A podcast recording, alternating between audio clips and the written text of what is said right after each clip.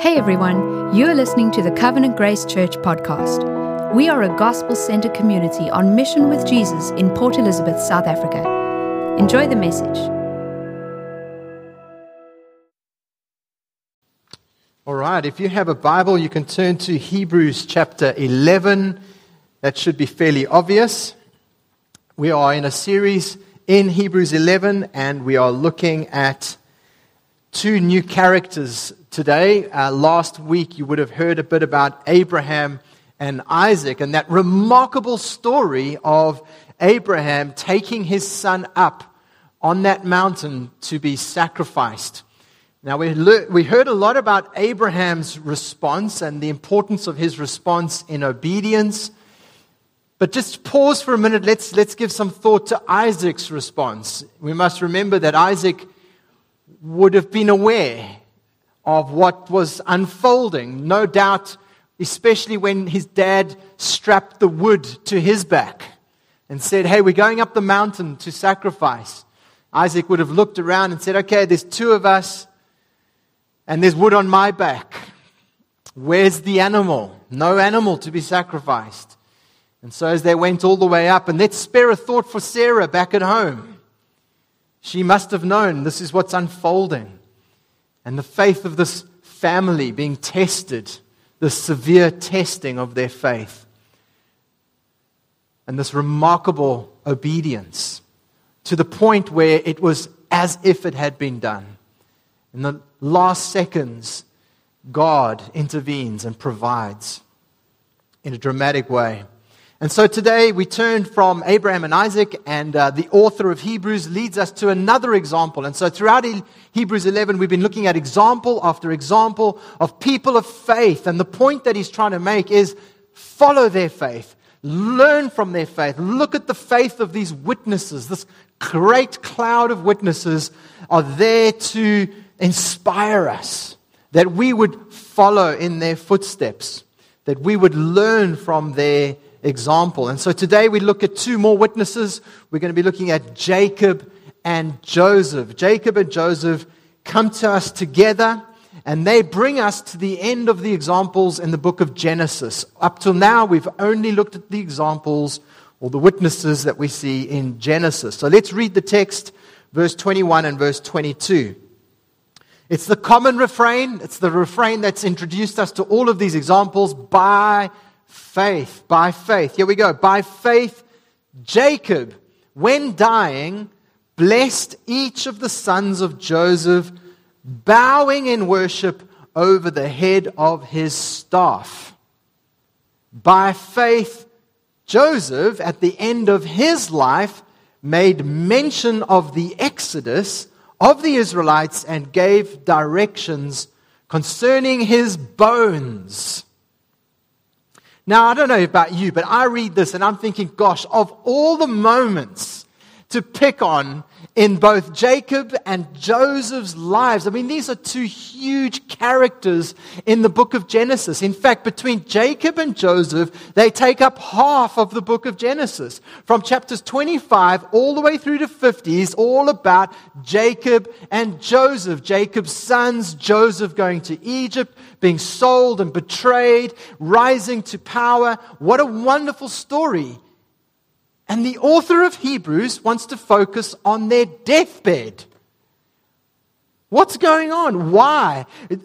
The author is taking us on a journey through these great men and women of faith. And when it comes to Jacob and Joseph, he wants to zoom in on the last hours of their lives. There's all of these other marvelous moments that we are to overlook in this particular moment. And so, my question is why? What is so significant about a dying believer's faith? Let me say that again. Why is this so important? A dying believer's faith. And we're going to look at this under two main headings and then draw out some conclusions. Firstly, we're going to look at Jacob's dying deed, and then we're going to look at Joseph's dying words. So, firstly, Jacob's dying deed. Verse 21 By faith, Jacob when dying. And here's his deed blessed each of the sons of Joseph, bowing in worship over the head of his staff. Now, right at the outset, we see here that faith and death are not opposites. Amen? Faith and death are not opposed to each other. In other words, what we see here is Jacob is full of faith.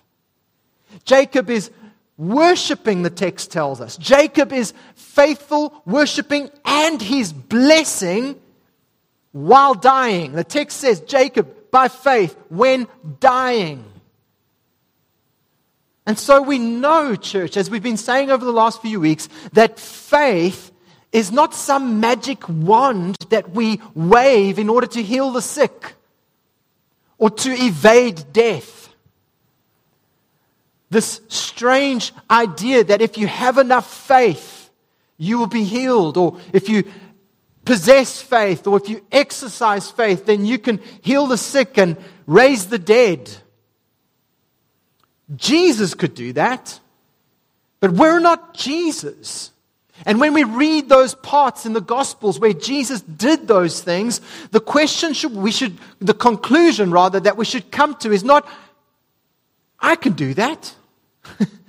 you know, you don't read, read about the resurrection of, of Lazarus and go, I can do that.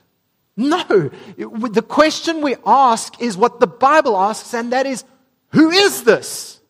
You know, when Jesus calms the wind and the waves, you don't go, I can do that. Especially when you're living in PE, right? Good luck. When we see the miracles of Jesus in the Gospels, we ask the question that the Gospels authors ask, and that is who is this? Who is this that calms the wind and the waves? Who is this that raises the dead? And that's not doubting, it's an act of faith. Now, I do believe that people can be healed. I do believe that. God is sovereign. And when we pray for the sick, God can heal them.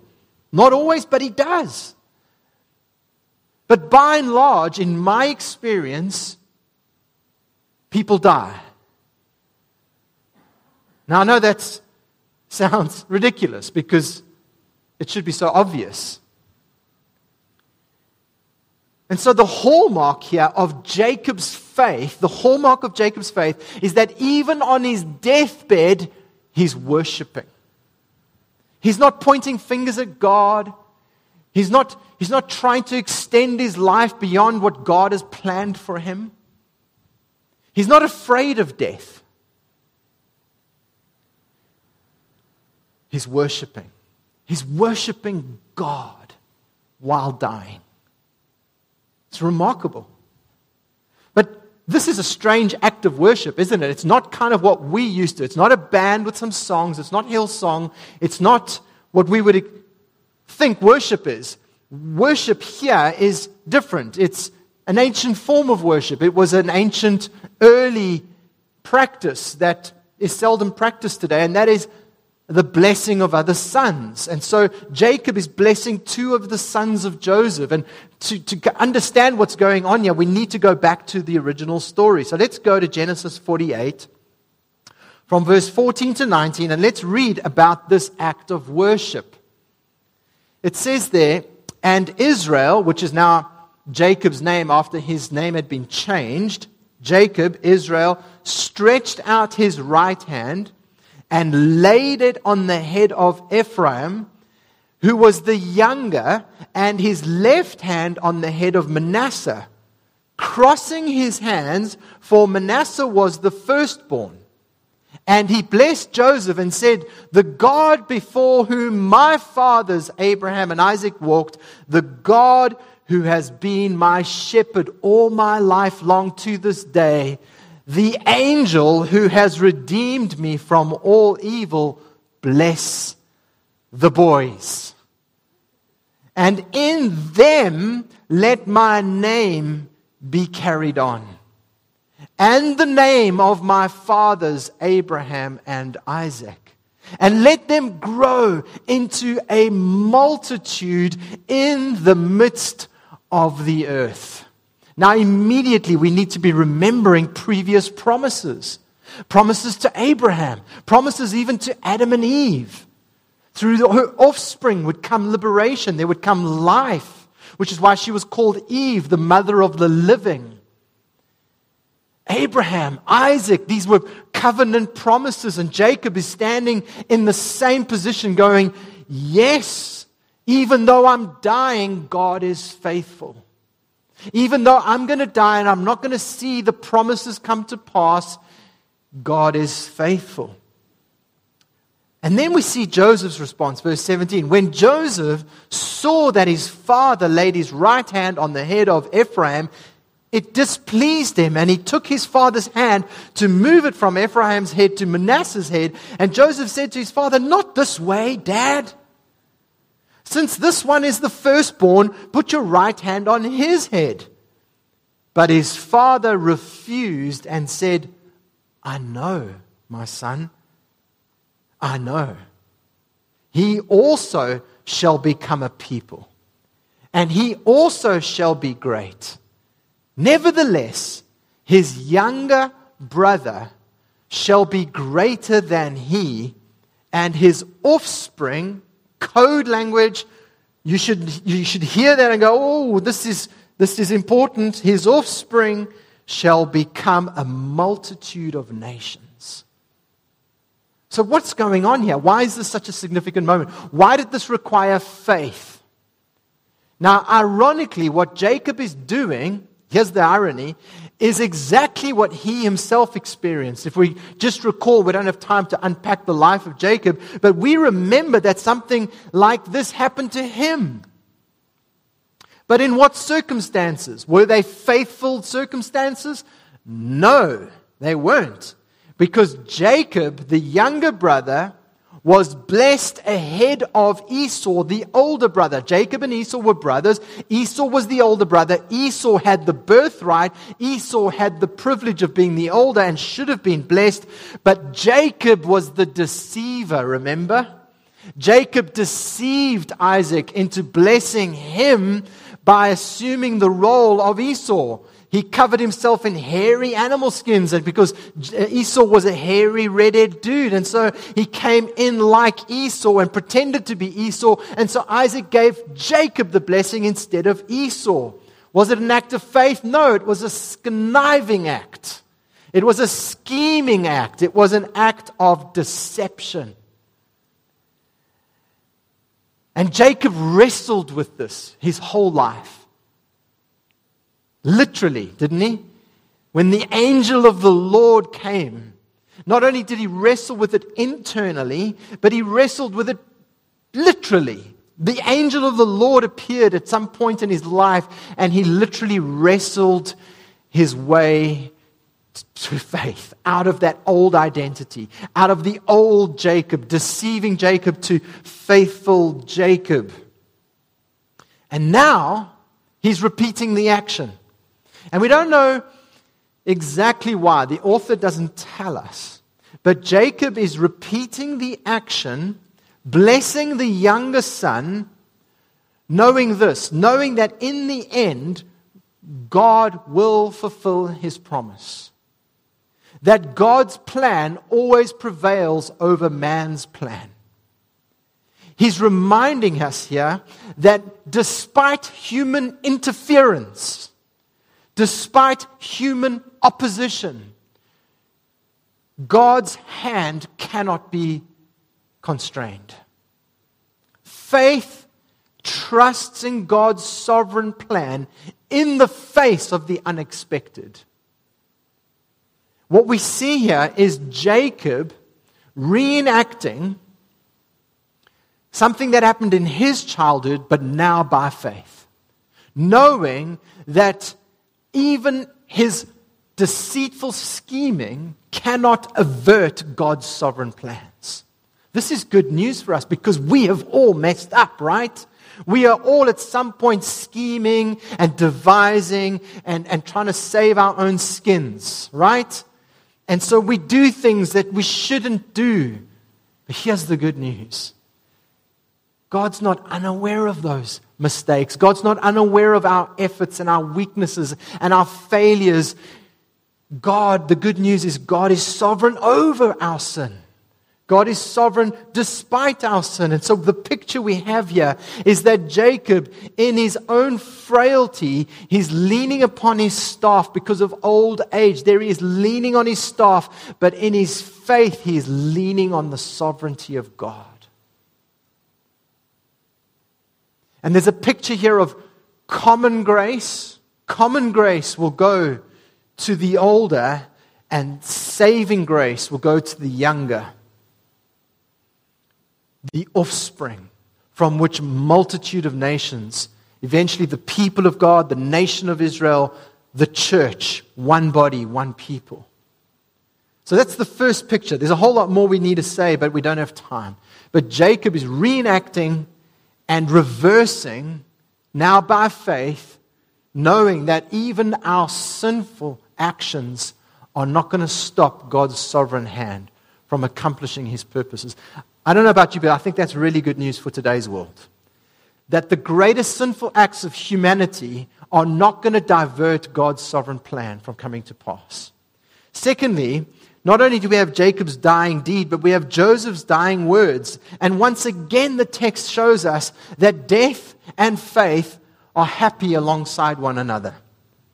Joseph is dying and he's joyfully making funeral arrangements. Have a look at it again. Verse 22. By faith, Joseph, at the end of his life, made mention of the exodus of the Israelites and gave directions concerning his bones. God had made a promise that the Israelites would come into their own land but as far as Joseph's experience, it hasn't happened yet. And now he's dying. He's at the end of his life. He's believed God. His whole life, he's trusted God. His whole life, he's believed what God has said, but it hasn't happened yet. Does that make him give up? Does that, does, does, just because it doesn't come to pass in Joseph's lifetime, does that mean God's word hasn't come to pass? No. He's so confident of God's promise beyond his lifespan. He's like, listen, here's what you're going to do. When it happens, because it's going to happen, the Exodus is going to happen, you better dig up my bones and take them with you. And so the whole journey through the Red Sea, remember the story of the Exodus? The Passover, the Red Sea, there they are, carrying Joe. Joe's bones are part of the procession of the Exodus. Why? Because he's like, don't leave me with the pagans. God made a promise. We're going into the promised land. Even in death, he's rejoicing. He's making funeral plans on his deathbed. He's like, I can't wait. I'm going to get to be part of the Exodus. What are we learning here? Well, firstly, if he had judged God, if Joseph had judged God's faithfulness on what had been fulfilled in his lifetime, then God would have let him down, right? Sadly, too many of us, too many Christians today want to judge God's faithfulness based on what we've experienced in our lifetime. But the reality is that this life is short. And what God has promised is eternal life. Remember, that's the whole plan of salvation. Is that the wages of sin is death, but the free gift of God is what? Eternal life in Christ Jesus. And so just because you don't see it come to pass in your life doesn't mean God hasn't or God has failed. God will bring it to pass. There is more to come. C.S. Lewis often has said this. He said that this life now is merely the contents page. The rest is still to come. The story, the actual exciting story is still to come. Your life now is just the contents page. And so Joseph, remember, lived the majority of his life in a fa- foreign pagan land. And remember, his life was hard. It was a tough life. Life had thrown everything at him. But in the end, what does he say to his family? Eventually, right at the end, what does he say to his brothers? Genesis 50, verse 20. what you meant for evil against me, God meant for good. And I think that's why Jacob and Joseph on their deathbeds are put together because there we see both in deceiving Jacob and in the hardship of Joseph, the evil doesn't triumph over good. God's hand triumphs. God's plan is sovereign, even in the darkness. Listen to me, church. Faith looks beyond the sinfulness of man. It's not going to get easier. I think things are going to get harder. I think things are going to get darker, and the church is going to get stronger in the darkness. Because the darkness cannot conquer the light, but the light will be there, but it's going to get darker around us. But here we see faith is confident that even when everyone else gets it wrong, God gets it right. So here's how I want to wrap this up. Our last point is I want to talk us a little bit about faith in the future. Faith in the future, in particular, death. What we see here in these two guys is that faith and death sit comfortably together. I'm concerned that Christians today are not comfortable with death. Now, don't get me wrong. Death is an enemy. The Bible tells us, 1 Corinthians 15 says, death is the last enemy that will be defeated. And death has lost its sting. Yet death still bites. There will be a bite of death that we will all experience, but the sting of death has been removed. And so, as Christians, as we see in Jacob and in Joseph, that death is not to be feared. Death is not to be, it's not an obstacle to faith. In fact, it's a, a doorway. Faith faith almost leads you to death, but through death. Do you see that? And, and, and, what we see here is even as their bodies are failing of old age, at the same time they are invigorated by faith. Jacob, while dying, Joseph on his deathbed and his last of his life, what's happening? Faith is still there in their hearts. They are energized because of a glorious future which is now at the door. It's not the end, it's the beginning of the story. He's just come to the end of the contents page. It's a glorious future that is before them. And so, church, death is a reality that cannot be denied. And it's not a bad thing to think through death and to talk about death. You know what I mean? Is, is death this kind of new, unmentionable thing that we should never talk about? You know, people think about it culturally. You know, we've been able to defeat social problems, we've been able to defeat economic problems.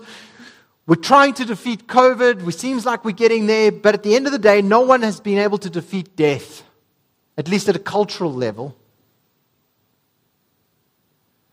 How do people deal with death? Well, very differently, don't they? Some people laugh about it. That's the only way they can deal with it, is to laugh about it and make silly jokes like, he who dies with the most toys wins. Well, good luck with that philosophy. The reason you're joking is because you're fearing death. Other people deny it or try and deny it until it hits them in the face. Others despair. And so we've got this full range of responses. How do we speak about death? How do we live with death? I mean, I, I, read this recently. Someone said, I'm not afraid of, uh, I'm not, uh, they said, I'm not scared to be dead. I'm just afraid of dying. And then they said this, I just want to wake up dead. Wow. And so, as Christians, what are we to make of this faith and death combination? Are we being morbid? when we take sin and death seriously? Not at all. Rather, like Jacob and Joseph, we face the reality of death with faith. We face it with hope. We face it with the knowledge that the best is still to come. Joseph Bayly says this Christians claim to believe that heaven, being present with God, is so wonderful, and yet act as if going there were the greatest tragedy. Death for the believer is no tragedy. And for the believer to die well, to live and die aiming to glorify God, is a thing of great beauty. You know, when I read verse 21 and verse 22, that's what I, I see. I see a posture of beauty. Jacob and Joseph, bring it on. By faith, bring it on. That's not the end. And so I want to refer you to verse 13 of 11. 13 to 16. In the great chapter on faith, what do we read? These all died in faith, not having received the things promised. They didn't get it. They didn't get the inheritance. I'll tell you why now. But having seen them and greeted them from afar, and having acknowledged that they were strangers and exiles on earth, for people who speak thus make it clear that they are seeking a homeland. If they had been thinking of the land from which they had gone out, they would have had opportunity to return. But as it is, they desire a better country. That is a heavenly one. Therefore, God is not ashamed to be called their God for he has prepared for them a city. Here's what's happening. From the time humanity began, those who died in faith, from Adam and Eve onward, all who died in faith are absent from the body and present with the Lord. But that's not even the end. That's a glorious future, but that's a temporary future. To be present with the Lord is a beautiful thing, but that's not the end of the story. They are still waiting for the promise. What promise? Of a resurrected body. Christian. That's why Joseph was like, Take my bones with you because I'm going to get resurrected. The day is coming. And you know what? He still hasn't been resurrected. Why? Because we're waiting for all the believers through all of time to be put together so that the glory of God can be revealed when Christ returns and the resurrection happens. Until Christ returns, all who've died in faith are absent from the body, present with the Lord. And when the Lord returns, we are no longer absent from the body. We are present with the Lord and we receive new bodies. And we dwell on a new heaven and new earth because God has prepared a city for us. An eternal city, a heavenly Jerusalem in Revelation will come out of heaven and dwell on earth. Let your kingdom come on earth as it is in heaven. Church, if we can trust God with eternal life, how much more can we trust God for your life now? Amen? Let's pray. Lord, we thank you for your examples of faith. We thank you for your cloud of witnesses, which are still being gathered. The cloud is growing. This growing body of believers, thousands and thousands of whom are already in heaven, and more thousands are now on earth. And one day, all of us together will receive the inheritance that you promised resurrected life with new bodies in a new heaven and a new earth. And on that day, we will rejoice with Abraham, with Isaac, with Jacob, with Joseph, we will all rejoice together with our new bodies in the new Jerusalem, the new heavens and the new earth. And so we thank you that death, we don't need to fear death. We can die in faith, full of hope, full of joy. But until that day, we continue to live lives of faith, to serve you, Lord Jesus, and to fulfill our purpose. And so we thank you that if we can have life beyond the grave, then we can have life now. And I pray that you would strengthen our hearts and that you would encourage us to be filled with faith and to be filled with acts of faith and acts of adventure, knowing that our lives are in your hands. That we will not be taken a moment before you decide. That we will live out our days exactly as you have planned all of our ways and all of our days are numbered.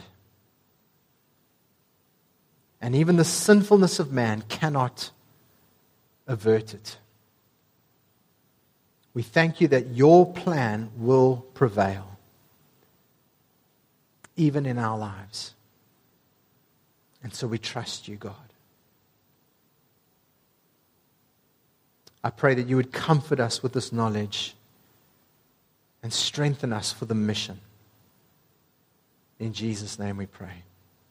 Amen.